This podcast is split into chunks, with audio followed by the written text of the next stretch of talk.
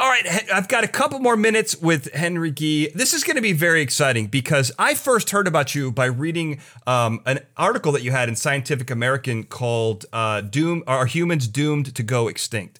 Uh, I thought this was this was a, a, great article, and you really lay out a whole without going into climate change and one of the major extinction events uh, that you talk about in your book, uh, "Very Short History of Earth Life: uh, 4.6 Billion Years in 12 pithy chapters." Available where all good books are sold. Yeah, they are.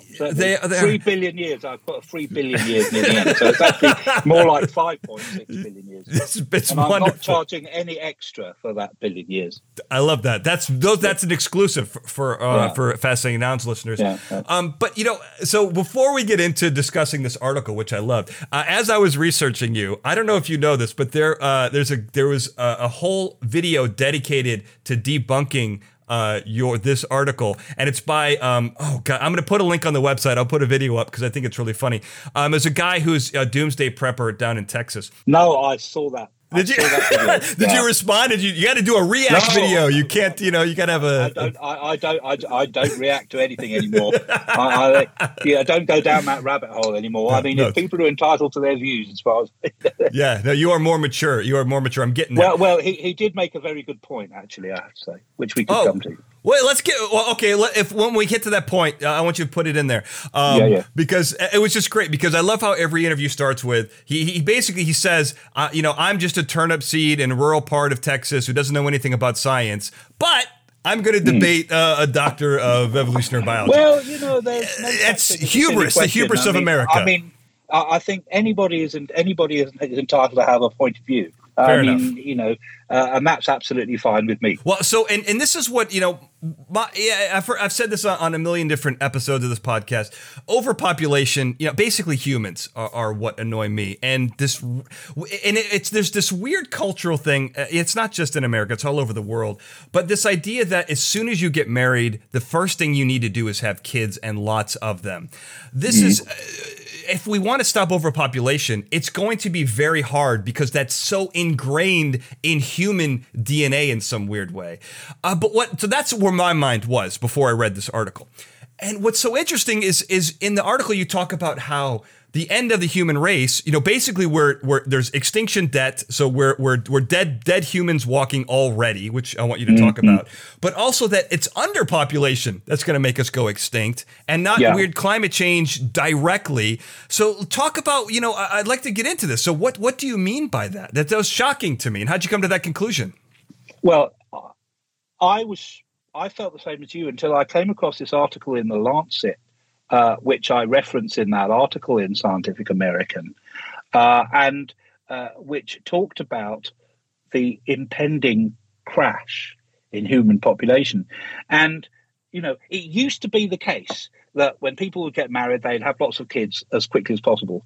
Now, that was true until quite recently in kind of historical terms because human beings always lived on the edge of extinction, always lived on the breadline, uh, always lived at subsistence level. Um, uh, when uh, most kids or many kids would die before the age of one from various diseases, and uh, you know humans always lived in very very small groups, always just on the edge of dying out. Um, and uh, human, Homo sapiens almost became extinct at least once. And, uh, so having lots of kids is a good thing to, to maintain the species. However, people in hundreds of countries did a survey of what's called the total replacement rate. So each woman has to have, or each couple has to have at least two children to keep the to, to make the population increase. You know, two people have a baby, they have to have two babies to get two more people to replace I mean? themselves. You're basically so, having yeah. kids to replace yourself. Yeah, um, actually, the figure is 2.1 for various, you know, arcane reasons, um, you know, because of accidents and because uh, male babies aren't as robust as female babies and other and other little statistical finagles. Sure. But it's sure. about it's it's just over two. Um, but it turns out that in in many countries the total the TPR is less than two. I mean, considerably less than two. So the populations are getting older demographically, and the total population is dying out. Now, we know this to be true famously in Japan, That's kind right. of well known. But also in countries where you'd think everyone loves children all the time, you know, you know, it's kind of a stereotype like Italy. Uh, you know, everyone loves bambinos; they're celebrated, and and so on.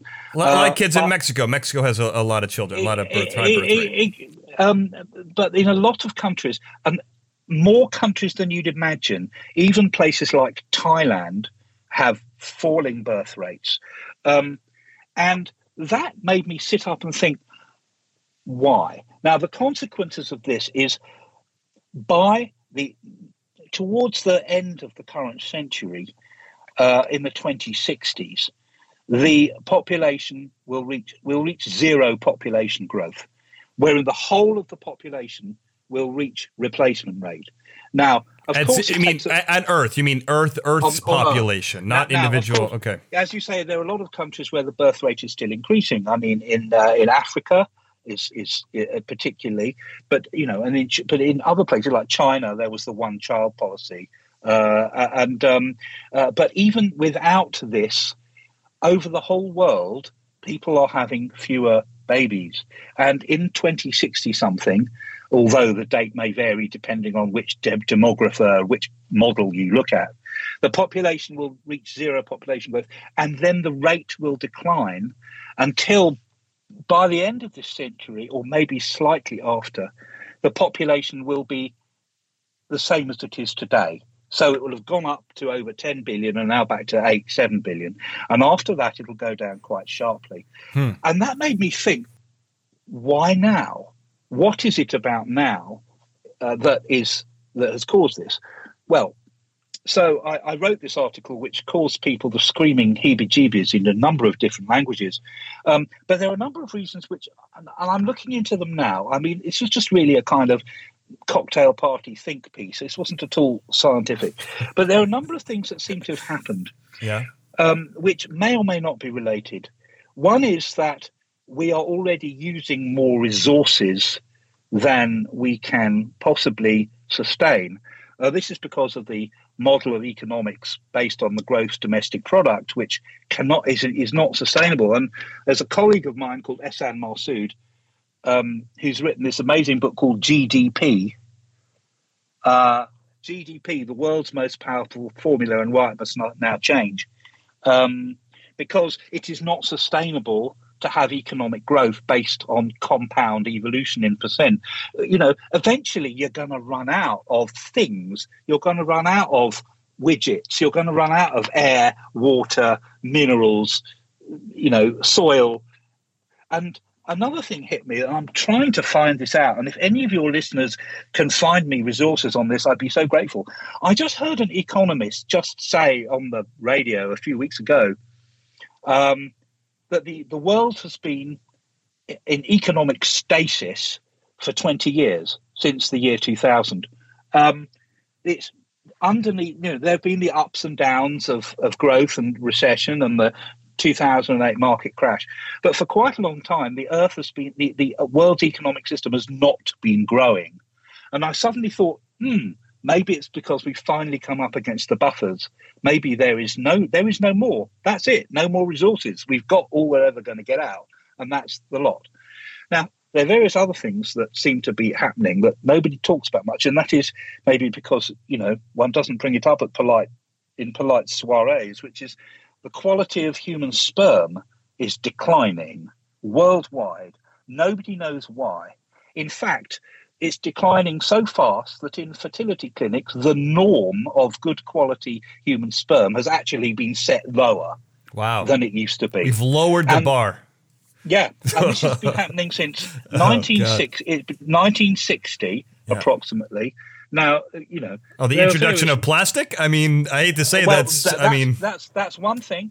Who parallel, nobody, I mean, okay. Nobody, nobody knows. It could be stress, it could be pollution, um, another thing to do with the GDP and the economics, it's getting harder and harder and harder to achieve the same standard of living. Now, I'm nearly 60. In my parents' generation, they could expect to, and, and before, uh, until recently, every generation could expect a better standard of living than their parents. And that's been true since the Industrial Revolution. It is now no longer true. So we find it's very, very hard to get a job, to find a place to live, to be settled enough to have children. So people are putting off reproductive decisions. And it's not just in in in the developed world. It's the same in what we patronizingly call the developing world. It's the same thing. And perhaps even more so uh, as people move to cities people aspire to a higher quality of life. Um, and quite right too. But the thing is it gets harder and harder uh, to actually um, be in a settled enough space to raise a family and of course people are putting it off till they're older now of course in the great uh, in the past, for the whole of human history, people started reproducing in their teens or early 20s. And that was quite true until quite recently. I mean, now it's quite common for uh, people to put off reproduction in their 30s. But my mother tells me when she was 26 and having me, she was called an older mother. Wow. And, and that was, yeah, and that was crazy. That was what, 60 years ago. So, and of course, another thing is the human population has increased, uh, you know, has increased markedly only right. since the indus- industrial revolution, and in fact, even more recently than that. Um, so it's kind of a it's it's it's led to a whole peck of problems, and I think what's going to happen is after after the population crests mm-hmm. Uh, and starts to fall, it will fall very fast and and uh, possibly irrecoverably so. It's something that, and it's partly because we have used all the resources. That's it all the land that can be farmed has been farmed. Now, there are various there have been various technological fixes, you know, the green revolution. I mean, in the 60s, Paul Ehrlich wrote The Population Bomb, and he wrote it in 1968, which quite coincidentally was the year in which the world population was increasing at its fastest rate. Wow. And he said, well, there's going to be all these people, we're going to run out of everything.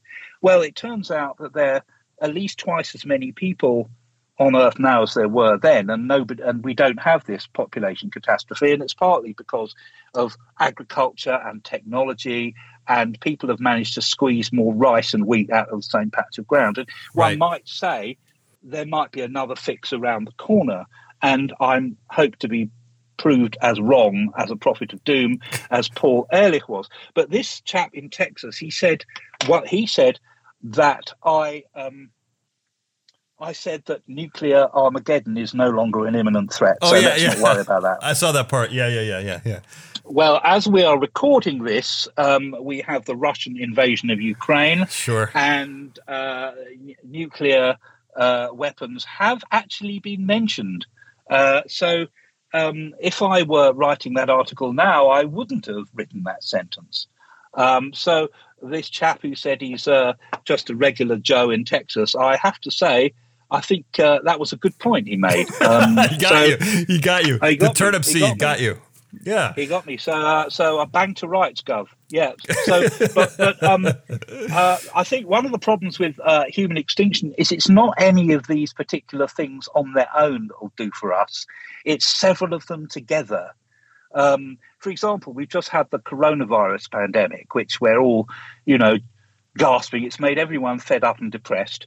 It's uh, decreased the economy and made everyone kind of weaker. And now we got this war on the edges of Europe, which is, um, you know, the economy of Russia is tanked. I mean, the economy of Russia wasn't very good to begin with, but now because of the sanctions, it's tanked. And uh, uh, and, and then you know before that we had all migrations of people from you know Africa uh, uh, and Afghanistan and other places, basically for economic reasons, because they can't afford to live and farm where they were because there are too many people. So a lot of these people are, uh, and that itself causes war and conflict. Um, so uh, the distinction between refugee and economic migrant, I think, is kind of a slender one. Yeah. Um, well, can so, I can I pop um, in here really quick? Anyway, that's that's it. Yeah. Well, because you you, you, you, mentioned you mentioned COVID, and w- there's a couple of, a couple points in, in the article that I really wanted to make sure that we hit. You know, you mentioned how Homo sapiens have come close to extinction on on many occasions, and because of that, our genetic variation is limited. Oh and, yes, that's true. And, and you know what, what's interesting about that is, you know, I've got conspiracy theories of my own. I don't like to put them out there because yeah, they're things I believe. I'm not saying they're true, but they're things I believe. But with COVID, you, you can tell you can tell me. I won't spread it. All right, it's just our little secret. The two of you and me and uh, five million listeners. Yeah, yeah. Yeah, that's right. Yeah, well, yeah. It's just us. So yeah. when you look at COVID, I, I think in my uneducated, I'm, I'm the turnip seed in, in, this particular in this particular situation. I think there's a genetic component to COVID. There, there's too many random elements where we see uh, that it hits certain people harder than it hits other people. Some people on the verge of death, it's nothing to other people. I had a friend um, who talked about how he had some very specific symptom uh, with COVID, and his brother had the same symptom. Uh, and it's something that is I've never heard before, right? And there's there's there's a connection. There's a genetic connection. Anyway, yeah. that's what I'm saying. So I don't know if it's true. That's my conspiracy theory.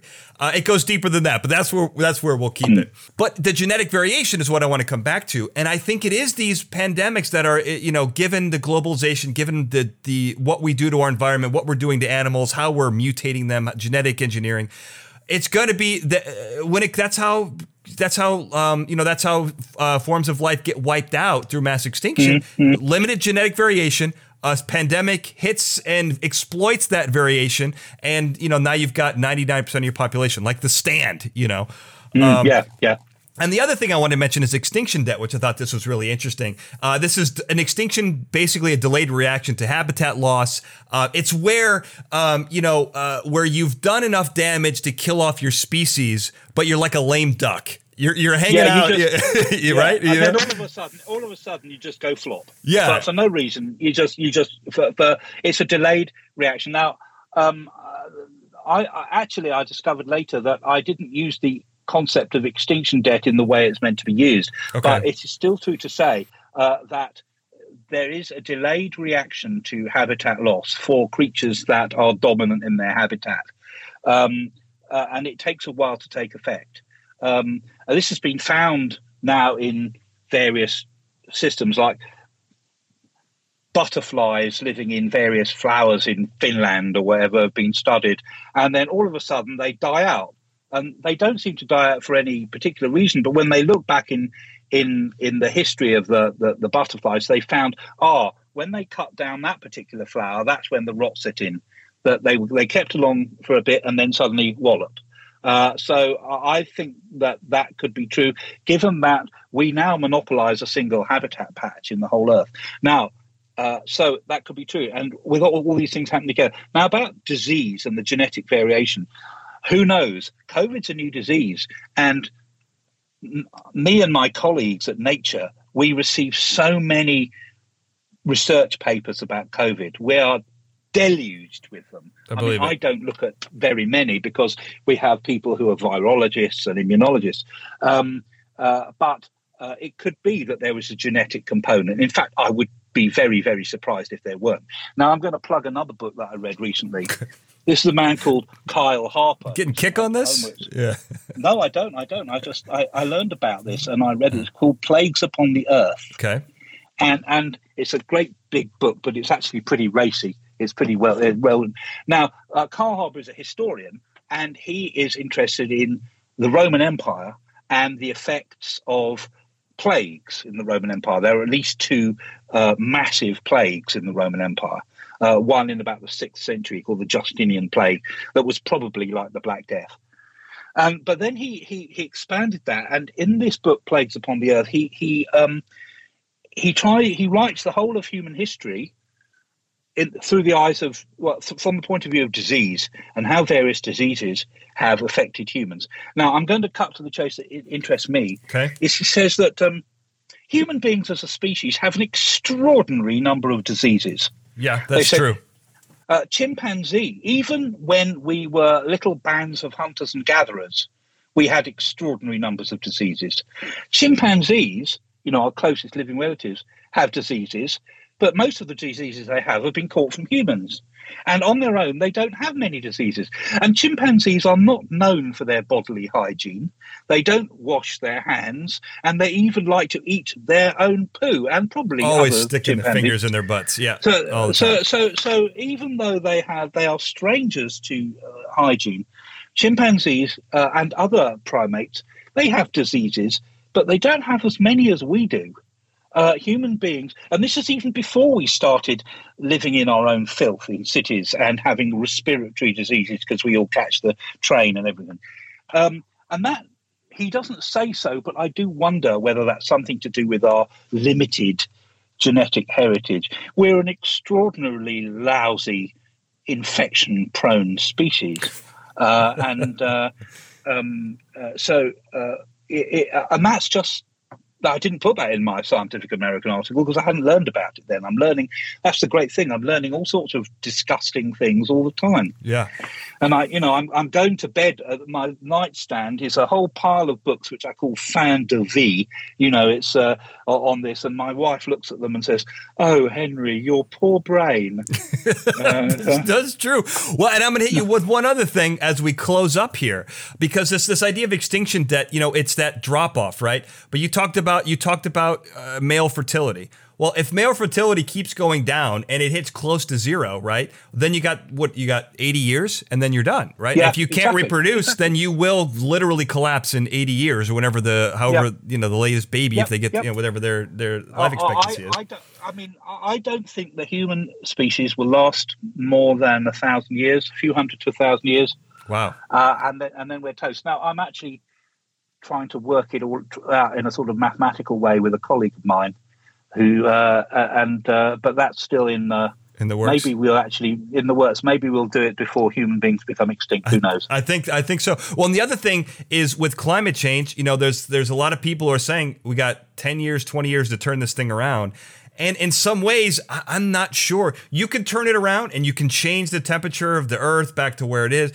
I think we've done irreparable damage. You know, you've got yeah, other other turnip seeds who are like, "Oh, what's one degrees?" Well, it's e- the Earth is in equilibrium, and, and one degrees is the difference between water and ice. And so exactly, exactly. Uh, I mean, I even that article I didn't even talk about climate change. no, change. at all, at But all, I- I- at all. No, I I mean that's that's uh, that's another uh, discussion, and I think you're absolutely right that um, uh, I think that we could turn it around.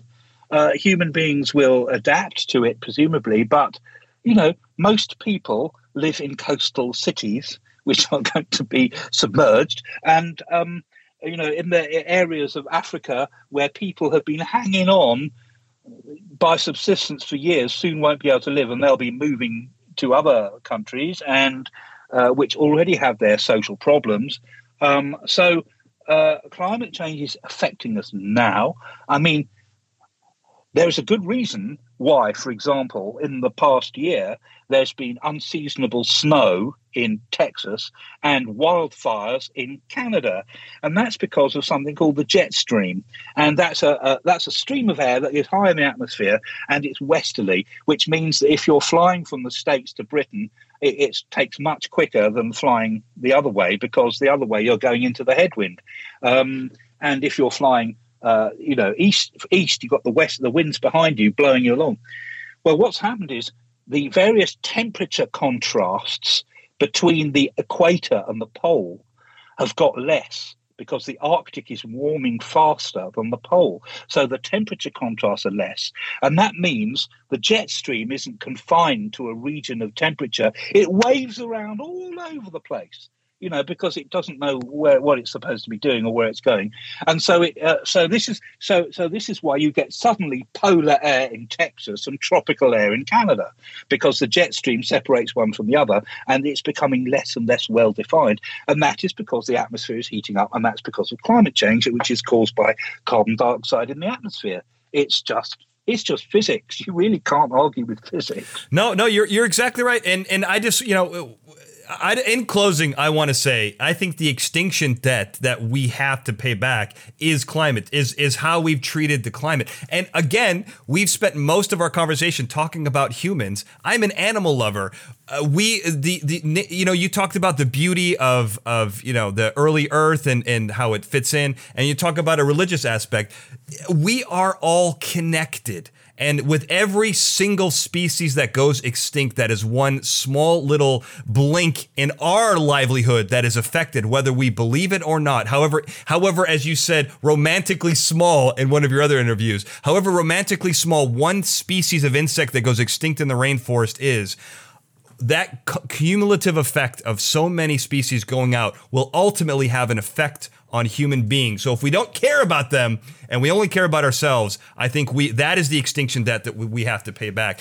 Um, but oh I, yeah, I, I, completely agree. Completely agree. Yeah, and, and so anyway, that, that's that's my soapbox. Uh, I don't want to be I don't like to be all doom and gloom on the show, but unfortunately, uh, I'm in doom and gloom in real life. So sometimes it comes through on our show. Uh, but anyway, uh, Henry, honestly, I want to thank you so much for taking so much time out talking to me about this and even responding to a critic in such a great way, telling them that they're right. Uh, you're a wonderful writer um, and an intellectual for the ages, possibly Moses 2.0 uh, for your book. Uh, it's, it's, the beard. It's the beard. I've got the beard especially. It, it's not. It's not a stick-on beard. It's real. But, but really, as the spring's coming, yeah. there you go. Well, thank you. Thank you again. Thank you so much for taking this extra time out. Well, me. thank you very much. I've really, really enjoyed our chat. It's so nice to shoot the breeze and talk about um, all these fun, exciting things together.